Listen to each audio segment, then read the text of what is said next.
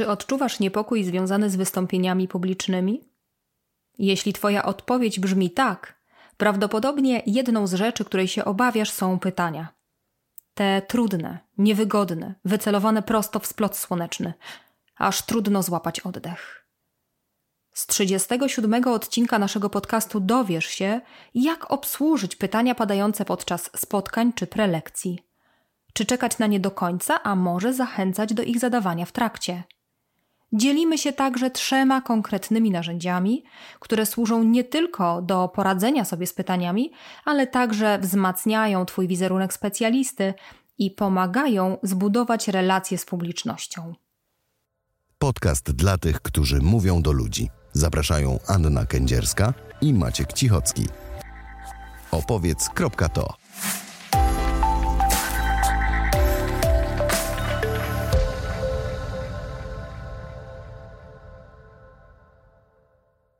Dzień dobry. Dzień dobry, nawet bardzo dzień dobry, bo bardzo trudny temat, bo bardzo trudne pytania. Z tym się będziemy dzisiaj mierzyli. No i myślę, że pierwszą rzeczą, którą zrobimy, to w ogóle wywalimy słowo trudne, ale to trochę później. Na początek słowo wstępu. Mieliśmy okazję całkiem niedawno przygotowywać się do prezentacji z naszą klientką, która to oblewała się zimnym potem na myśl o tym, że w pewnym momencie jej prelekcji nieśmiało albo wręcz zdecydowanie jakaś ręka uniesie się z publiczności, a za tą podniesioną ręką pójdzie pytanie, no, które właśnie Ola traktowała jako pytanie trudne. Trudne, bo go nie chciała, bo uważała, że je wybije, ją wybije z rytmu, że może nie znać odpowiedzi na to pytanie, no albo w ogóle będzie to pytanie, które nie jest merytoryczne, tylko z definicji ma pokazać, że ona, czyli ta Ola, się nie nadaje do tego, co robi i mówi. Skąd takie myśli? Nie nam w to wnikać. E, ta prelekcja notabene zakończyła się e, chyba sukcesem, tak należy to nazwać. Ola była zadowolona po niej i publiczność też. A dla nas to wydarzenie, nie pierwsze zresztą, podczas naszej tak zwanej kariery wspierania innych w przygotowaniu się do wystąpienia publicznego, stało się inspiracją do tego, żeby poświęcić ten odcinek właśnie tematowi pytań i pracy z pytaniami. I tu zwróćcie uwagę, że już nie używam słowa trudnymi, e, pytaniami, które będą się pojawiały z sali. Czy to dobrze, że są, czy to źle, kiedy powinny być, jak na nie odpowiadać, no i też co zrobić, kiedy ich nie ma, a my na przykład chcemy, żeby były. I tym się właśnie zajmujemy dzisiaj, ale po kolei. Aniu, od czego zaczynamy? No ja zdecydowanie odkodowałabym te pytania, że one wcale nie są trudne.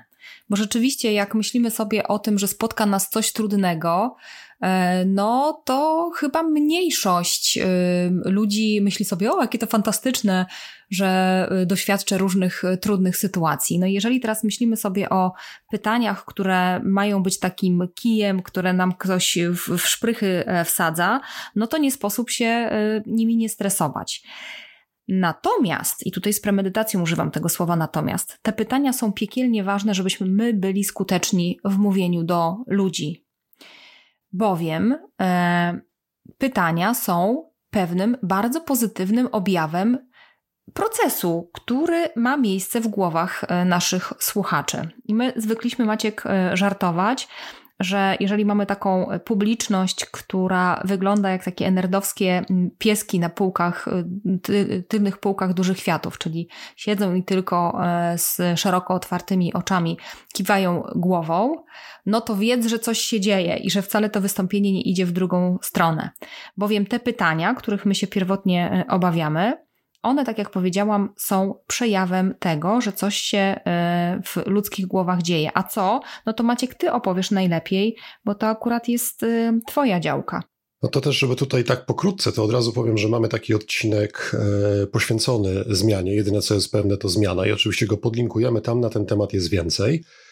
Bo rzeczywiście tam opowiadamy o całym procesie, który toczy się w głowie odbiorcy prezentacji i zaczyna się od takiego poziomu nie chcę, nie interesuje mnie to, mi to niepotrzebne. Ja nie mówię, że zawsze mm, odbiorcy z takim nastawieniem zaczynają, ale ten proces zaczyna się od takiego punktu i dość często rzeczywiście tak wygląda, że na początku mamy, mówiąc delikatnie, takie subtelnie sceptyczne podejście do sprawy. Jak te małpki, co nie widzą, nie słyszą, nie mówią, ich to nie interesuje, inni tak, ale ja przecież nie. I to jest coś, co nazywamy zaprzeczaniem. To jest stan wygodny dla nas jako prelegentów, o ile chcemy wyjść na scenę, odwalić swoje, zejść i zapomnieć. No to wtedy niech sobie ludzie będą w zaprzeczaniu, spłynie to po nich jak przy, przysłowiowa e, woda po ptactwie, takim co to tam w parkach sobie pływa na sadzawce i będziemy mieli z głowy. Natomiast jeżeli chcemy, żeby rzeczywiście nasze słowa dotarły, zapadły w pamięć i być może spowodowały jakąś akcję, reakcję na to, co mówimy, no to zależy nam na tym, żeby ludzi z tego zaprzeczania zabrać. Ale jeżeli ich z tego zaprzeczania zabierzemy, to im się prawdopodobnie to nieszczególnie spodoba, bo wejdą tak procesowo w następny krok, którym jest opór. Bo większość z nas nie przepada za tym, jak się dowiaduje o tym, że świat inaczej jest poukładany niż nam się pierwotnie wydawało. I to jest znany fakt, który bardzo często w psychologii poznawczej jest opisywany takim ładnym zdaniem, że umysł ludzki nie lubi się dowiadywać, że nie miał racji. Ale jak już się dowie, że nie miał racji, no to ma bardzo dużo argumentów i mechanizmów, które jednak będą mówiły: E, nie, przecież moja racja na pewno była lepsza. I wtedy może mieć pokusę, żeby uderzyć w cudzysłowie w prelegenta właśnie trudnym pytaniem. Na przykład takim znanym hasłem: No dobra, w teorii to jest fajne, ale u nas to się nie sprawdzi. Albo nasza branża ma pewną specyfikę, to nie zażre. Super. Dlaczego super? Dlatego, że, i do tego Was zachęcamy, żeby pomyśleć o tym w ten sposób. Zrobiliście właśnie pierwszy milowy krok w dobrej prezentacji. Zabraliście ich z zaprzeczania. Większość dobrych sprzedawców używa takiego zwrotu, że sprzedaż zaczyna się w momencie, kiedy klient zaczyna mieć obiekcje. Bo jak ich nie ma, to pewnie jest niezainteresowany i tracicie swój czas i jego czas. Jeśli ma obiekcje, to znaczy, że zaczął dopuszczać do siebie konieczność posiadania tego, co mu oferujecie. A teraz na przykład ma obiekcje co do ceny, ale jest już jakieś zainteresowanie. I tak samo jest z pytaniami podczas prelekcji. Jak jest pytanie, to znaczy, że są z nami, są w temacie. Może jeszcze na nie, ale łatwiej kogoś na nie przeciągnąć na tak, niż kogoś obojętnego zachęcić do tego, żeby rozważył to, co mamy do powiedzenia. Dlatego uważamy, że nie ma trudnych pytań, są tylko symptomy, że idziemy w bardzo dobrym kierunku. Potem jest eksperymentowanie i zaangażowanie, to dopełniając tak modelu, o którym powiedziałem, a więcej o nim w odcinku Jedyne co pewne to zmiana, który oczywiście podlinkujemy w opisie mm, tego nagrania. Mhm. No i teraz tak, jeżeli mamy pytanie, to yy, z automatu przychodzi taka myśl, powinna pojawić się odpowiedź. I to jesteśmy wtedy w szczęśliwej sytuacji jako mówcy, kiedy na zadane pytanie potrafimy e, ad hocowo zareagować, e, pokazując, jacy to jesteśmy e, i przygotowani, i elokwentni, i eksperccy, czy jacykolwiek inni nie chcemy być. Ale czasami zdarza się tak, że na ten moment nie mamy gotowej odpowiedzi. No i pojawia się kolejny stres, zresztą u e, Oli, o której Maciek wspominałeś na e, początku, przez ten proces żeśmy przechodzili. No fajnie, niech te pytania już się pojawią, no ale jak ja nie będę wiedziała, co powiedzieć, to co wtedy? To może to pytanie jednak jest trudne, a niepotrzebne. Mm, powiedziałabym wtedy tak. Jeśli nie znasz odpowiedzi, spoko, nie musisz znać jej od razu, bo to, co to pytanie ma zrobić, to jest często zbudowanie relacji e, z naszymi odbiorcami. No a mówienie do ludzi to jest właśnie e, budowanie tej e, bliskości, zaangażowania. I to, co można zrobić w takiej sytuacji, która wydaje się być sytuacją bez wyjścia, powiedzieć: To jest bardzo dobre pytanie. To przede wszystkim. Ale E, od razu dodać, na ten moment e, nie znam jednoznacznej odpowiedzi, sprawdzę to specjalnie dla pani pana e, i wrócę z tą odpowiedzią.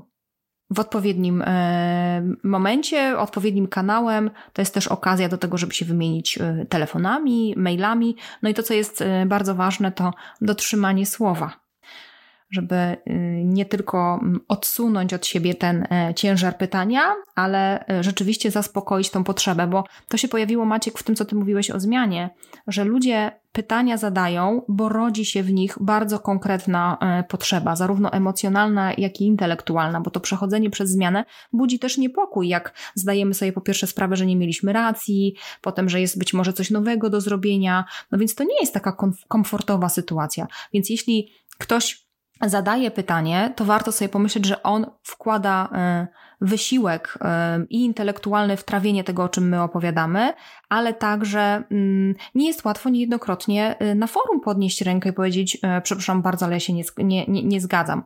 Więc tak myślę sobie z szacunku dla e, publiczności, jeżeli nie jesteśmy w stanie e, odpowiedzieć na to pytanie od razu, no to w moim przekonaniu istotne jest, żeby tak czy inaczej ten apetyt, który zwerbalizował nasz słuchacz, zaspokoić. Jeśli nie tu i teraz, no to, to później w określonym momencie. To ja do tego, co Aniu powiedziałaś, dodałbym jeszcze jedną rzecz, bo mm, dla mnie to jest, to jest moment, w którym szczególnie możemy pokazać naszą, naszą postawę, nasze mm, zainteresowanie tematem i to, że dla nas ludzie, z którymi rozmawiamy, a bardziej do których mówimy ze sceny, są ważni. Jeśli miałbym zaczynać taką odpowiedź, no idąc tym tropem, że w tym momencie nie wiem, ale sprawdzę to jak najbardziej i wrócę, to użyłbym na przykład takiego zwrotu, że jest dla mnie szczególnie ważne, żeby odpowiedzieć precyzyjnie na tak istotne pytanie. A ponieważ nie pamiętam dokładnie wszystkich danych, to ja to sprawdzę i tą precyzyjną odpowiedź dostarczę no, w tym określonym czasie, żebyśmy tam podkreślali tą naszą intencję tego, że my chcemy zrobić to dobrze. I to jest dla mnie taka gwiazdka, tutaj też dedykowana Oli, bo mm, to jest jedno z lekarstw na chorobę perfekcjonizmu. Nie ma takiej szansy, to jest moje zdanie oczywiście, zachęcam do polemiki i do wszelkiej niezgody z moim zdaniem, ale uważam, że nie ma takiej szansy, żebyśmy w jakimkolwiek temacie znali odpowiedź na wszystkie potencjalne pytania. Bo na całe szczęście, pracując jako prelegenci, pracujemy z żywą materią. No chyba, że ją już pierwszymi zdaniami ubijemy i ona zacznie tam nam dogorywać na sali, ale zazwyczaj pracujemy z żywą materią, która na szczęście jest nieprzewidywalna. I to nie jest skończony zbiór pytań, które mogą, paść, tylko może paść coś, co nas zawsze zaskoczy. Więc unikałbym raczej tego, żeby dążyć do tego, żeby znać odpowiedzi na wszystkie pytania. Bo to jest wpędzanie się w niesamowitą pułapkę, wiązanie sobie rąk. Prędzej czy później ktoś nam zada pytanie, które spowoduje, że zgłupiejemy. I warto wtedy mieć wyrobiony odruch powiedzenia: OK, to jest bardzo dobre pytanie, zależy mi, żeby precyzyjnie na nie odpowiedzieć. W tej chwili nie jestem pewien, więc poproszę o dzień, sprawdzę, proszę mi podać, nie wiem, namiar i tak dalej, jak najbardziej wrócę z odpowiedzią. Nie uważam tego za ujmę, wręcz przeciwnie, no ale oczywiście to do rozważenia zawsze mm, dla Was, czy warto, czy nie w ten sposób.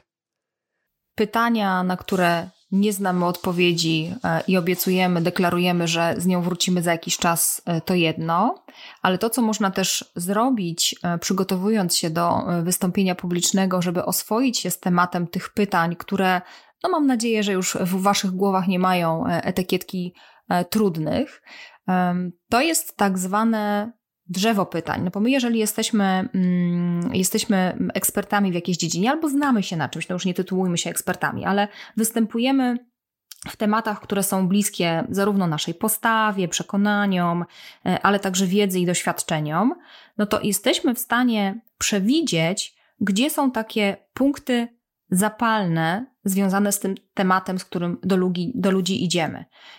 Możemy też się odwołać do swojego własnego doświadczenia i posprawdzać, gdzie my mieliśmy wątpliwości albo gdzie nam było trudno przyjąć pewne rzeczy. To tylko ja tutaj, ja nie pozwolę sobie wejść w słowo, absolutnie zgadzając się z tym, co mówisz, tylko chcąc podkreślić jedną rzecz.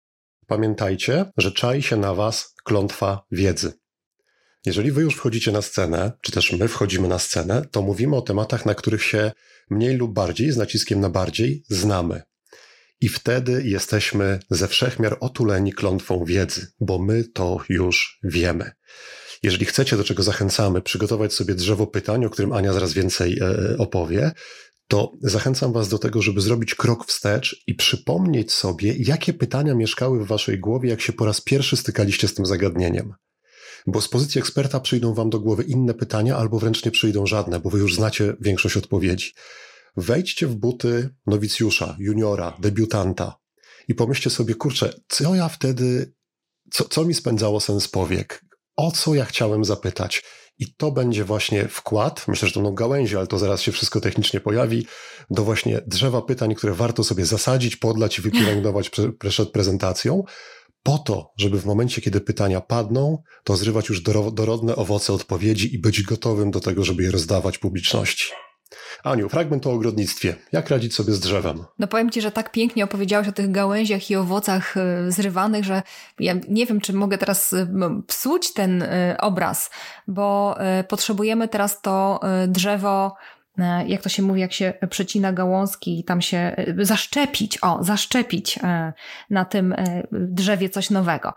Drzewo pytań to jest takie narzędzie, które mm, powstaje dzięki naszemu zanurkowaniu w obawy i obiekcje publiczności i możemy to zrobić dwojako. Tak jak ty Maciek powiedziałeś, E, cofnąć się do momentu, kiedy to my byliśmy e, świeżakami w temacie no i gdzieś mieliśmy różnego rodzaju wątpliwości i pewne kwestie były dla nas trudne, albo też można zaryzykować i porozmawiać z żywymi ludźmi. My w ogóle zachęcamy do tego, żeby e, swoje wystąpienia testować na publiczności, która powie nam, co jej pasowało, co jej nie pasowało i tak dalej. Zatem, jeżeli już mamy pytania, które wiemy, że mogą się pojawić, to naszym zadaniem jest e, spisać je i dopisać do nich możliwą odpowiedź. Ale na tym nie kończymy, dlatego e, nazywa się to e, drzewem pytań, bo z tej naszej odpowiedzi zadajemy sobie trud i szukamy, jak zareaguje nasz odbiorca. No bo on może powiedzieć, mm, mm, no rzeczywiście, tak, tak, to jest bardzo dobra odpowiedź, dziękuję, mój głód został nakarmiony.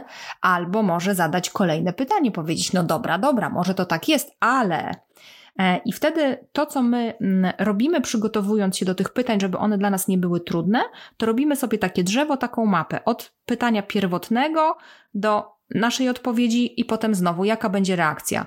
Czy głód nakarmiony? Czy też e, obiekcje rozbudzone jeszcze bardziej? Jeśli tak, no to jakie się może pojawić pytanie? No takie. No to wtedy my do tego odpowiedź. I tak długo, jak e, nasza wyobraźnia nam pozwala, albo nasze doświadczenie w sytuacjach wystąpień publicznych z, tych, z tym tematem, warto sobie taką ścieżkę, takie rozgałęzienia pytań i odpowiedzi przygotować. Wszystko po to, żeby nie mieć takiej obawy, o matko jedyna, to pytanie mnie zaskoczy, bo. My często boimy się tego momentu właśnie takiego bezdechu, takiego o rany, to co tu powiedzieć? E, a w momencie, kiedy te pytania przygotujemy sobie wcześniej, co więcej, odpowiemy paszczowo na te pytania, czyli e, zwerbalizujemy te odpowiedzi, nie tylko je zapiszemy, ale e, powiemy je sobie na głos, no to wtedy, kiedy rzeczywiście się pytanie wydarzy, my już mamy to przetestowane, jesteśmy przetrenowani, i to nasze napięcie jest mniejsze, ale jednocześnie większa satysfakcja naszych słuchaczy, których głody są zaopiekowane. To ja jeszcze dwie rzeczy do drzewa. Pierwsza jest taka, że e, to jest pierwsza z trzech technik, konkretnych narzędzi, którymi chcemy się z Wami w tym odcinku podzielić. Wszystkie trzy będą na szkicnotce, która będzie podpięta pod odcinek, więc tam będzie ściągawka.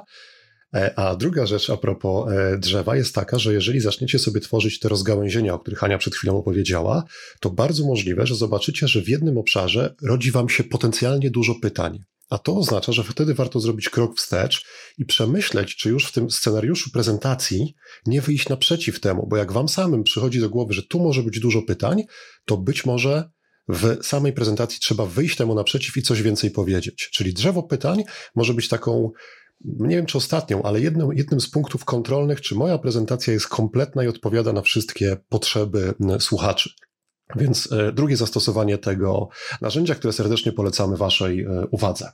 No i jeszcze jest, e, jeżeli jesteśmy przy pytaniach, niezależnie od tego, czy mamy je zaszczepione na drzewie, czy nie, no my zachęcamy, żeby ten fragment ogrodnictwa zastosować, no to możemy sobie ułatwić albo utrudnić, na, na, na dwoje babka wróżyła, pracę z tymi pytaniami poprzez ustalenie, kiedy one mają padać podczas mojego wystąpienia. No i to myślę, że jest sprawa zupełnie oczywista. Są dwie najczęstsze taktyki. Jedna brzmi pytania na samym końcu, mm, druga brzmi e, proszę mi przerywać na bieżąco i zadawać pytania. No i wersja pośrednia, jeżeli moje wystąpienie trwa dłużej niż, nie wiem, 15 minut, no to mogę przewidzieć w scenariuszu dwie czy trzy takie przerwy, kiedy, no a teraz pytania do tej części, która za nami. Czy takie trzy najczęstsze ścieżki, albo pytania na końcu, albo pytania ad hoc, albo pytania w wyznaczonych punktach prelekcji. Myślę, że każda z tych strategii ma swoje wady i zalety, a mówiąc po polsku zady i walety, no i dwa słowa na ich temat i jak sobie z nimi radzić. Mhm. Którą opcję Maciek wolisz? No, ma, Aniu, Maciek jestem, miło mi, że E, ja nie, nie lubię, dlatego pozwolę sobie od tego zacząć, ale nie lubię, to jest moje. Nie lubię wersji pytania na samym końcu. E, nie lubię, nie polecam. E, nie lubię, nie polecam. Po pierwsze, dlatego, że mam wrażenie, że pytanie, które nie jest zadane tu i teraz, tylko jest zadane, nie wiem, 15-20 minut później, czasami traci siłę ono już nie ma, nie ma takiego sensu, bo jest odrywane od kontekstu. Mnie zależy na tym, żeby te pytania znajdowały odpowiedzi, albo wręcz, żebym mógł powiedzieć, nie wiem, to o czym rozmawialiśmy, ale tu i teraz. Minusem jest oczywiście to, że to wybija z rytmu i powoduje, że może nam się znacząco przedłużyć czas naszego wystąpienia. To, to jest absolutny minus, to też chcę podkreślić. Dla mnie akurat ten minus jest mniejszy niż fakt, że na końcu te pytania mm, tracą rację bytu. A druga rzecz jest taka, że doświadczenie pokazuje, że zaproponowanie, żeby pytania były na końcu, czasami owocuje taką długą ciszą. Że jakoś już tak, skoro my skończyliśmy, to ludzie niespecjalnie chcą zadawać pytanie. I ja osobiście nie przepadam za tym moment, momentem, bo zawsze wtedy w mojej głowie uruchamia się taki proces, hmm, Albo zrobiłem wszystko dobrze i nie ma pytań, albo zrobiłem coś, nie będę mówił dokładnego słowa, jakie w tym procesie moim myślowym brzmi wtedy w głowie, ale zrobiłem coś absolutnie źle i oni już dawno zasnęli i w ogóle dlatego nie mają pytań. Więc nie przepadam za tym, za tym momentem. E, to, co myślę, że może pomóc, jeżeli taka cisza spotka ciebie, was, jeżeli zdecydujecie się na pytania na końcu, to raczej przyjąć do wiadomości, że być może ludzie trawią i to jest moment, kiedy nie są gotowi do wyartykułowania pytania. Być może ekspozycja społeczna, czyli podniesienie ręki na, ręki na sali jest dla nich zbyt dużym stresem. To częsty przypadek. I wtedy wyjściem z sytuacji takiej martwej ciszy na końcu jest powiedzenia: Dobrze, to ja przypominam namiar na siebie i na wszystkie pytania z przyjemnością odpowiem. Jeżeli teraz ich nie ma, a pojawią się później, no to zapraszam do kontaktu. Też, żebyście mieli taką gotową formułkę wybrnięcia z tejże ciszy no, a ta formułka ma też dodatkową zaletę, no bo znowu budujemy relacje, wymieniamy się kontaktami, a bardzo często jest to taki dodatkowy cel, dodatkowe zadanie, które stawiamy przed sobą w wystąpieniach, na przykład na konferencjach branżowych, gdzie te kontakty są na wagę złota. Mhm. To ja Maciek jeszcze do tego e, słabego punktu pytań zostawianych na sam koniec dodam taką rzecz. E, ja widziałam ludzi, obserwowałam wręcz w trakcie wystąpień, którzy słyszą coś, co z nimi e, nie rezonuje, co im nie pasuje i są tak bardzo skoncentrowani e, na tej swojej myśli, to jest bez sensu, to nie zadziała, e, to, to są głupoty jakieś, moje dalsze słuchanie jest stratą czasu, że nawet jak po drodze prelegent w dalszym ciągu swojego wystąpienia daje argumenty czy przestrzeń do tego, żeby słuchacze zmienili zdanie i wzięli od niego to, co on chce, to ci słuchacze są tak bardzo w sobie i zakotwiczeni na swoim myśleniu, to jest bez sensu, to mi nie pasuje, to nie zadziała, że w ogóle nie są w stanie mm, przyjąć, słuchać i być aktywnymi e, biorcami tych treści, które e, prelegent dostarcza. Co więcej, e, no tutaj ogromną rolę odgrywają emocje, że jeżeli ja nie mogę od razu rozwiać swojej wątpliwości, tylko dokłada mi się e, taką e, myśl, nie mam racji, nie mam racji, e, trzeba to zrobić inaczej, no to zamiast te emocje we mnie łagodnieć i zmniejszać intensywność, to niektórzy słuchacze, no to wręcz widać, zmieniają kolory i nakręcają się jeszcze bardziej. No i potem, jak już na koniec wypalą, to to jest już tylko rzeź niewiniątek. To tam już merytoryka czasami odchodzi e, zupełnie na bok, a chodzi tylko i wyłącznie o to, żeby udowodnić, że całe to wystąpienie to jest jakiś totalny stek bzdur. E, I gdyby można było te swoje wątpliwości rozwiewać na bieżąco, to jest spora szansa, że ten wybuch e, skumulowanego niezadowolenia albo obaw by się w ogóle na końcu nie wydarzył. No, to jest to, co już y, o tym, o tym wspominaliśmy. Umysł ludzki nie lubi dowiadywać się, że nie miał racji, a jak się dowie, że nie miał racji i nie może zaprotestować, tylko dostaje kolejne strzały, nie miałeś racji, nie miałeś racji, to Dokładnie. zaczyna się okopywać na z góry upatrzonych pozycjach, a ma do tego super mechanizmy, bo potrafi wychwycić wszystkie drobiazgi, które pasują do jego teorii, więc złapią nas wtedy za każde słowo, które może służyć temu, żeby pokazać niespójność i nie, niepraktyczność naszej wypowiedzi. E, my jesteśmy zwolennikami pytań na bieżąco albo e, pytań w wyznaczonych momentach, w takich krótkich interwałach. I teraz chcę się z Wami podzielić dwoma rzeczami, które nie wiem, czy, czy mi się podobały. Nie wiem, czy to byłby dobry zwrot, ale zaskoczyły mnie na różnych e, prelekcjach online, które, które ostatnio oglądałem. Natomiast z perspektywy tego, jak działało zadawanie pytań albo na czacie, albo poprzez mikrofony, to te techniki się sprawdziły. Ja przyznaję, nie przyszły mi do głowy, ale one się sprawdziły. Pierwsza z nich polegała na tym, że w momencie, kiedy. Z tym akurat się zgadzam, to jest całkiem czytelne. W momencie, kiedy przychodzi moment na te pytania do publiczności, to jest jakiś taki symbol graficzny na prezentacji, który na początku jest zapowiedziany, i tutaj akurat chodzi mi o taki półtora godzinny wykład o, o, o czołgach prowadzony na kanale Nerdy Nocą. Jeżeli kogoś militaria interesują, to serdecznie polecam. I tam raz na jakiś czas pojawiał się taki ceramiczny e, imbryczek w kształcie czołgu. I jak ten imbryczek się pojawiał na slajdzie, to było wiadomo, że to jest czas na pytania. No i każdy sobie czekał, oglądał różne prawdziwe czołgi, nagle pojawiał się ten imbryczek, wiadomo było, że to jest moment na pytania i to sobie płynnie szło. Czyli ten obraz, ta wizualizacja, która łatwo nam się kotwiczy w głowie, była takim czytelnym sygnałem teraz. I to działało. Drugie wystąpienie, które widziałem, e, dużo trudniejsze gatunkowo, bo dotyczyło mm, problemu związanego, nie związanego złe słowo, problemu samobójstw e, u, u, u dzieci i młodzieży. E, z racji tego, że czasy pandemiczne, że coraz głośniej się mówiło o tym, że dzieciaki no, ciężko przechodzą przez ten czas izolacji, no to jedna ze szkół podjęła taki trud, zatrudniła specjalistę i była zrobiona taka prelekcja dla rodziców, żeby pokazać im pewne symptomy, na które warto być wyczulonym. Temat ważny, poważny, no i ciężki, to już myślę, że w tej chwili brzmi. I prowadzący miał taką metodę, że w momencie, kiedy przychodził ten czas na pytania, to puszczał timer i na początku mnie to zmroziło, bo myślę sobie, kurczę, trudny temat, a on puszcza timer. Tak, natomiast efekt był taki, że on powiedział wprost: Proszę Państwa, ja odpowiem na każde pytanie, pod warunkiem, że ono się pojawi w ciągu tej półtorej czy dwóch minuty.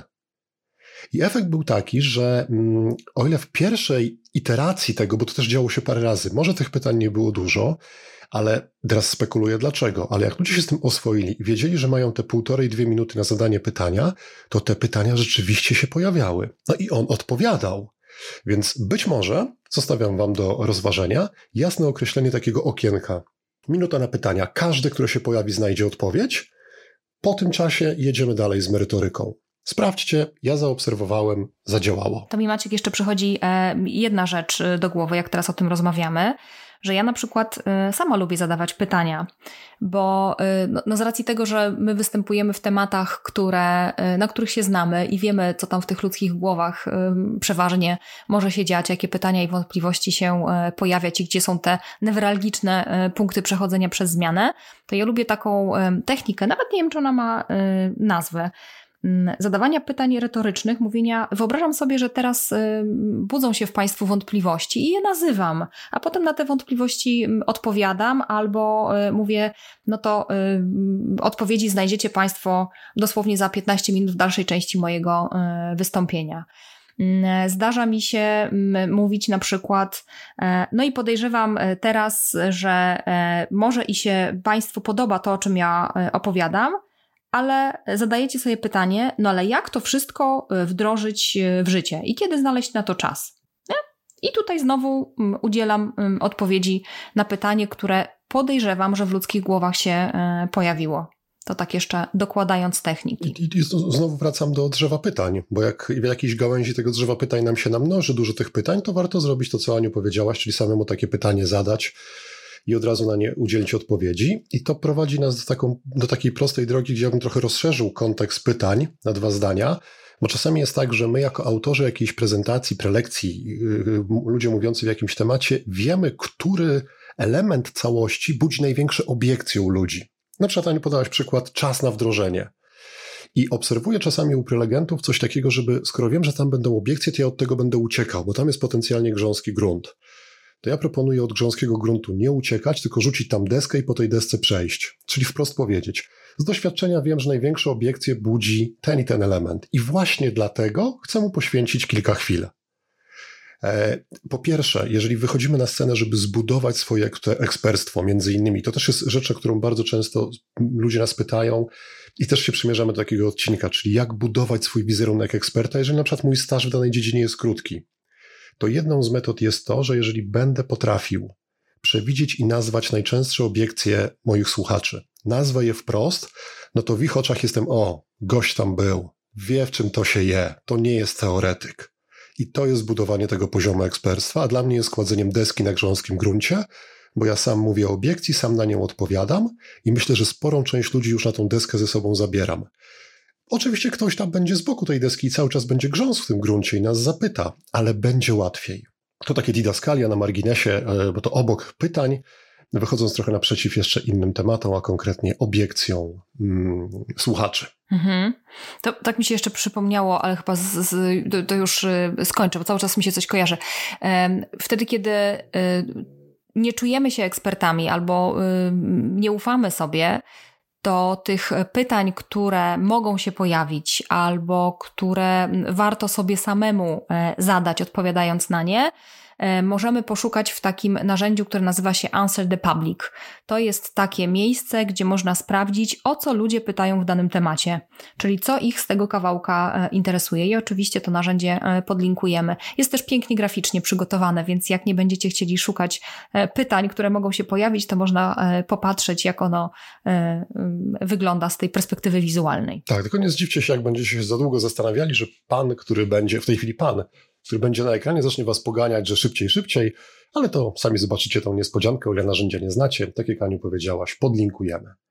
Eee, dwie techniki, bo powiedziałem o tym, że e, drzewo pytań jest pierwszą z trzech technik, którymi chcemy się podzielić, więc tyle jeśli chodzi o takie oswajanie się z tematem pytań i mm, zastanawianie się, kiedy warto, żeby one padły.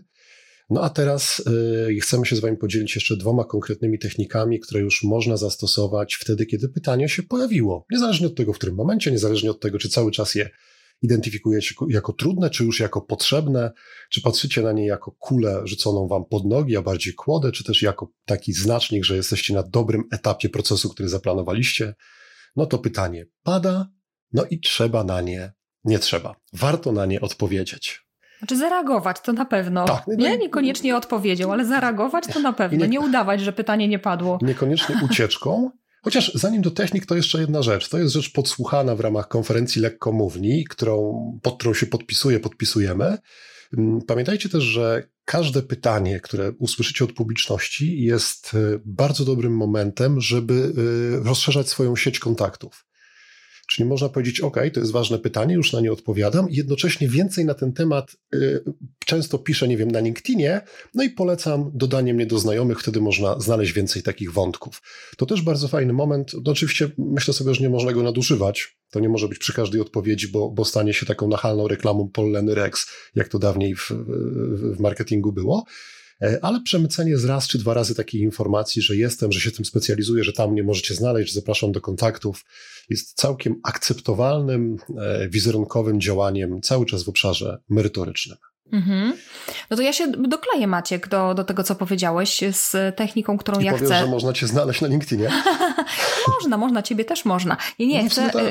chcę powiedzieć o tym, że um, dla mnie w ogóle pytania są świetną okazją do tego, żeby w pewnym sensie. Um, pytanie, zadane pytanie gwarantuje nam e, wzmożoną uważność, tak bym powiedziała. No bo jak ktoś jako ta surykatka e, wyskakuje nagle spośród publiczności i mówi, ja przepraszam bardzo, bo ja bym się chciał dowiedzieć, no to jest spora szansa, że przynajmniej jego najbliżsi sąsiedzi właśnie się przebudzili i skoncentrowali się na tym, co się wydarza.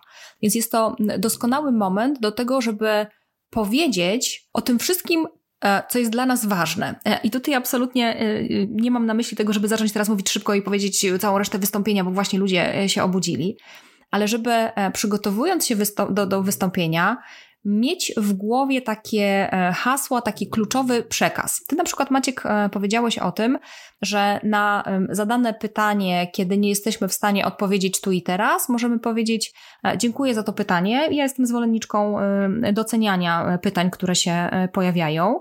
Mm, e, zależy mi na tym, żeby odpowiedzieć precyzyjnie. Czyli to jest taka okazja do tego, żeby powiedzieć, jakie ja mam podejście w ogóle do budowania relacji, do przekazywania tego, e, o czym tutaj e, opowiadam.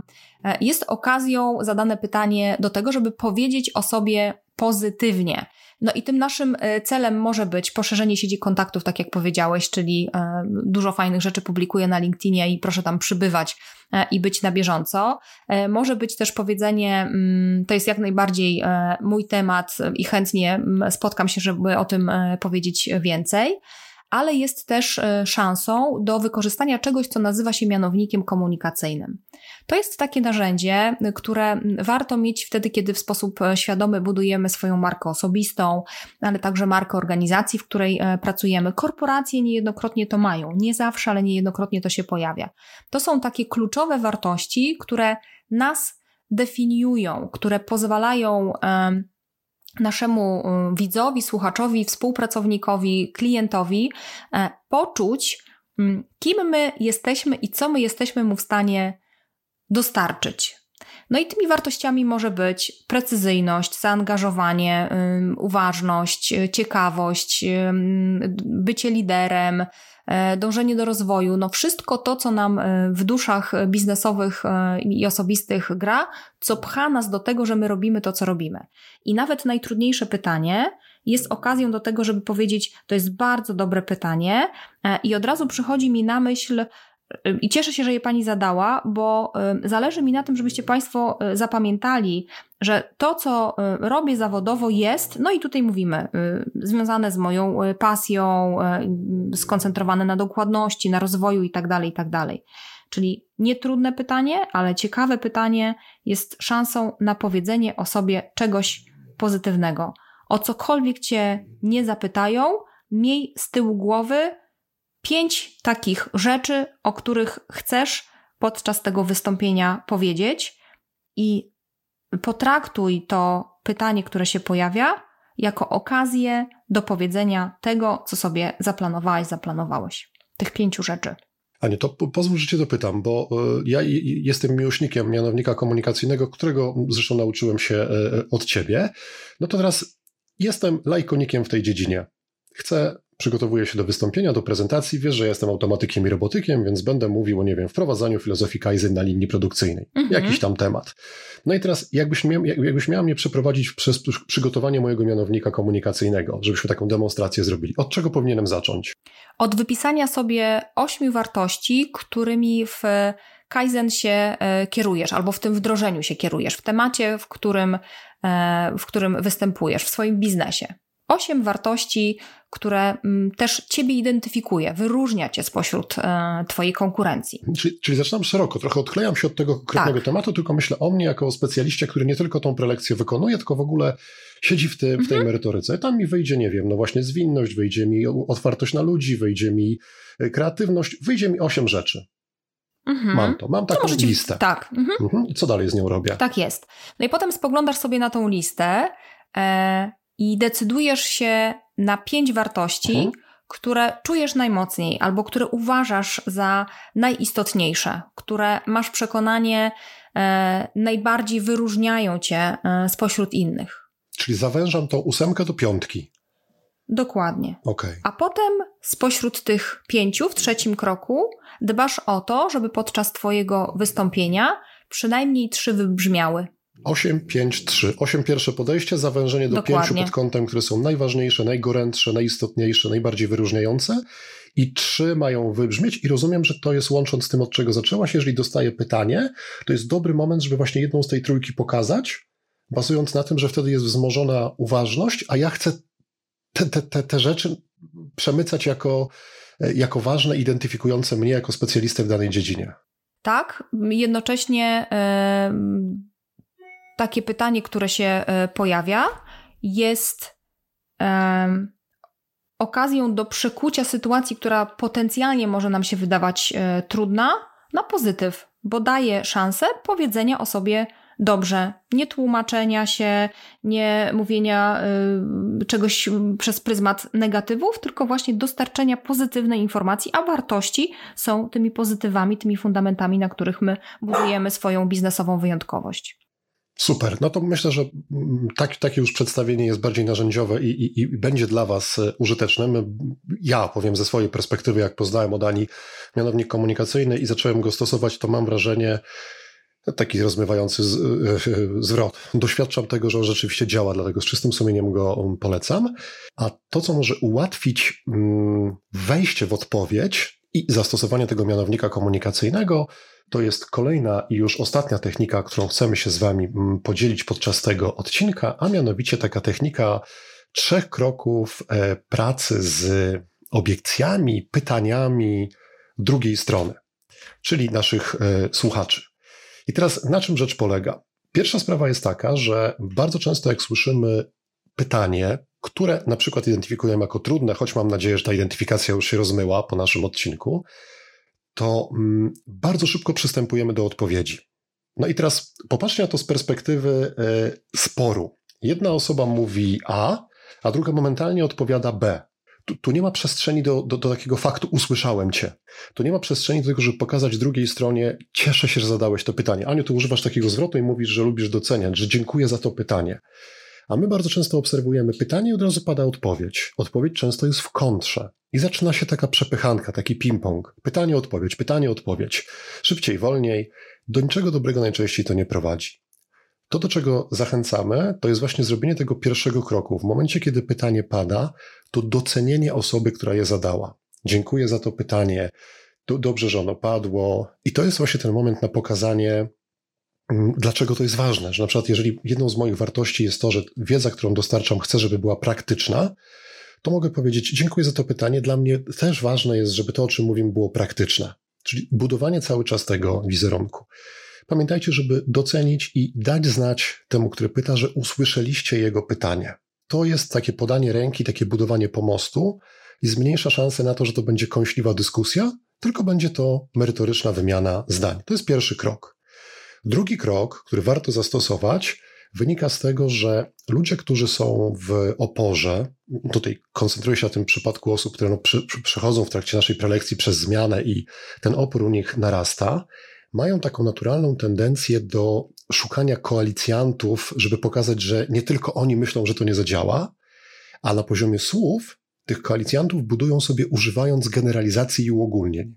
Wszyscy wiemy, od zawsze wiadomo, że to są generalizacje, z którymi bardzo ciężko walczyć, no bo jak nagle pada hasło wszyscy wiemy, no to co ja, biedny mały żuczek stojący na scenie, mam sam przeciwko wszystkim.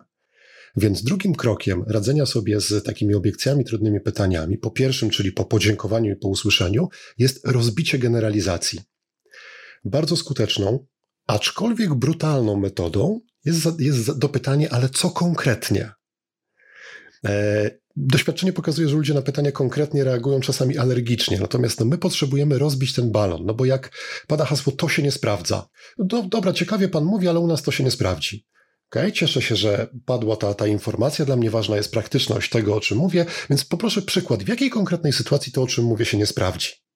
Już dostaniecie konkretną sytuację. Dużo łatwiej jest na nią odpowiedzieć, albo nawet łatwiej jest zrozumieć tę obiekcję, niż bazować na takim balonie, to się u nas nie sprawdzi. Więc drugi krok to jest rozbicie generalizacji. I trzeci krok to jest proste użycie spójnika tak i dlatego.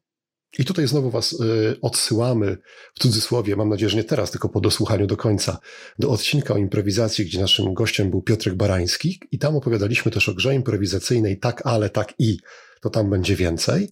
Tutaj ważne jest, żeby używając tego wspólnika tak i, zbudować u mm, słuchaczy taką spójność mojej wypowiedzi.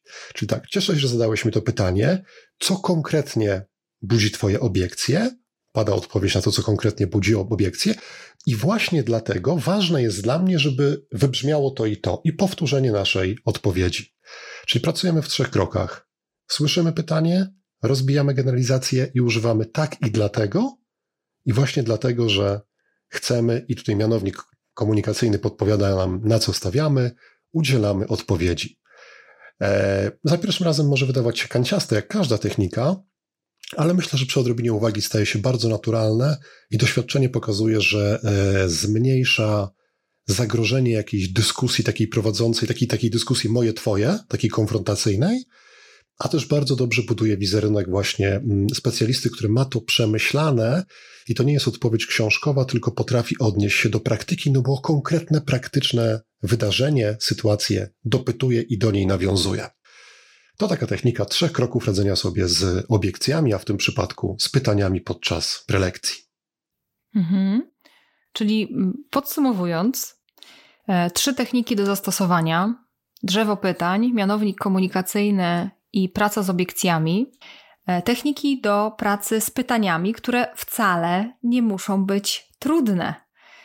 bo te pytania wynikają z ciekawości, z potrzeby, z niepewności, z zaskoczenia naszych e, słuchaczy i dobrze jest o tym myśleć tak, że oni tymi pytaniami nie chcą nam zrobić krzywdy, że one nie są wymierzone w nas, że nie mają obnażyć naszej niekompetencji, e, a wręcz e, przeciwnie, są dowodem na to, że publiczność angażuje się w ten proces, do którego my ich e, zapraszamy. Jak Maciek na początku mówiłeś, że to jest takie no właśnie dowód na to, że publiczność jest tu i teraz, to ja sobie pomyślałam i często też takiego porównania używam, że wystąpienie publiczne to jest taki rodzaj podróży, do którego my zapraszamy e, ludzi i jeżeli oni już wsiądą z nami do tego jednego pociągu, no to jest spora szansa, że my dojedziemy ostatecznie do e, naszego wspólnego celu.